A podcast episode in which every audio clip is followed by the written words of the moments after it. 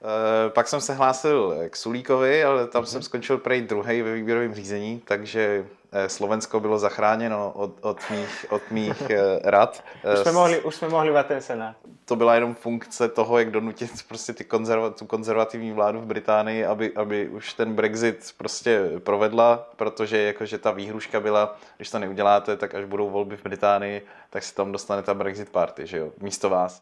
Takže dneska sme točili veľmi príjemné video s Martinom Pánikom z Liberálneho inštitútu. A ja by som vám ho ešte chcel predstaviť, lebo je to veľmi zaujímavý človek, veľmi zaujímavou históriou a, a môžete to brať ako taký teaser na, na rozhovor, kde sme hovorili o Senáte, o, o rôznych týchto úpravách, možno aj čo sa týka Slovenska, o inšpirácii, aj čo sa týka decentralizácie, takže určite to si kliknete, to hlavné video. Ale tak, o, tak sa nám predstav.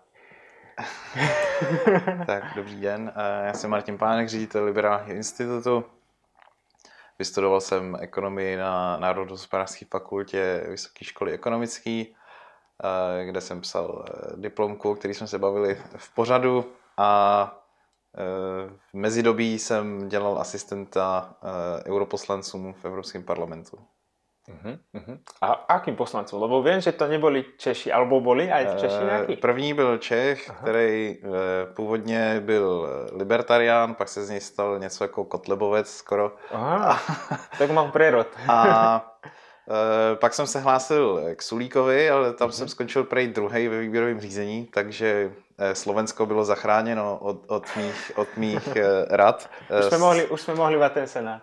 Od, od, od mých rad slovenskému europoslancovi byli Slováci a celá Evropa ochráněná, ale vzali si mě angličani, takže pak jsem dělal asistenta dvou anglickým europoslancům, ale k tomu, když potřebovali poradit nějaký další, tak, tak i těm.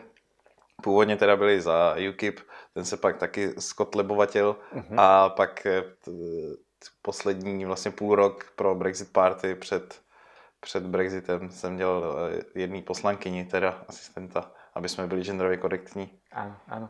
A Nechcem tú prácu pre toho Sulíka ale e, porovnávať, ale ta, ten Brexit bol asi zaujímavá skúsenosť, že to bolo niečo, čo sa neděje každý den úplně. Jo, jasně, tak to bylo určitě zajímavý a, a jako hrozně napínavý, že my jsme vlastně nikdy nevěděli, jak dlouho tam ještě budeme, protože ten Brexit byl jakoby schválený, že se stane, ale nikdo nevěděl kdy, ano. takže nám ani ten parlament nechtěl podepsat ty smlouvy na celý volební období protože pak by nám museli dávat odstupný a tak. A my jsme tam vlastně, ta Brexit Party ty eurovolby vyhrála v Británii, takže my mhm. jsme měli největší počet poslanců vlastně ze všech stran v celé eh, Evropské unii. My jsme měli Uh, myslím 29 poslanců, o trochu víc než CDU, uh-huh. jestli se nepletu a o trochu víc než nějaká, to, než, než Movimento Cinque Stelle a,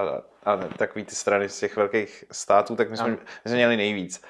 Ale prostě to byla jenom funkce toho, jak donutit prostě ty konzerva, tu konzervativní vládu v Británii, aby, aby už ten Brexit prostě provedla, protože jakože ta výhruška byla, když to neuděláte, tak až budou volby v Británii, tak si tam dostane ta Brexit party, že jo, místo vás, no. protože oni dostali jenom čtyři e, europoslance, oni dostali mm-hmm. strašně málo.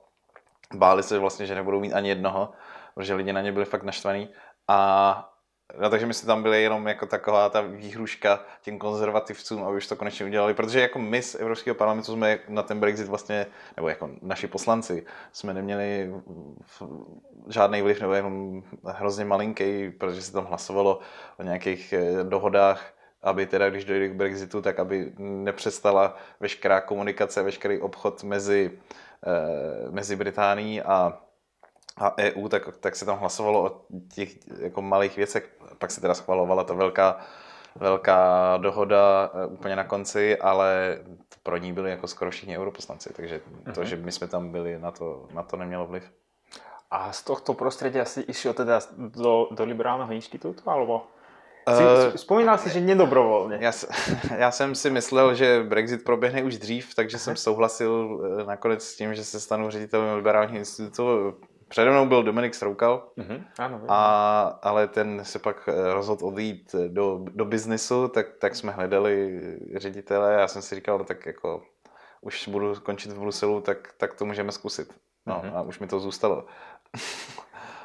Tak z hodou okolností Dominik, do, video s Dominikom da, niekde vám tu zasvieti.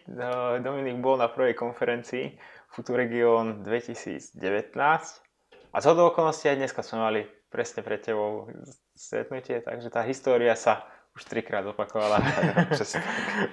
Dobre, dobre, dobre, tak ja ti veľmi pekne ďakujem a, a určite si pozrite aj hlavné video, kde sa dozviete veľa zaujímavých vecí. Díky.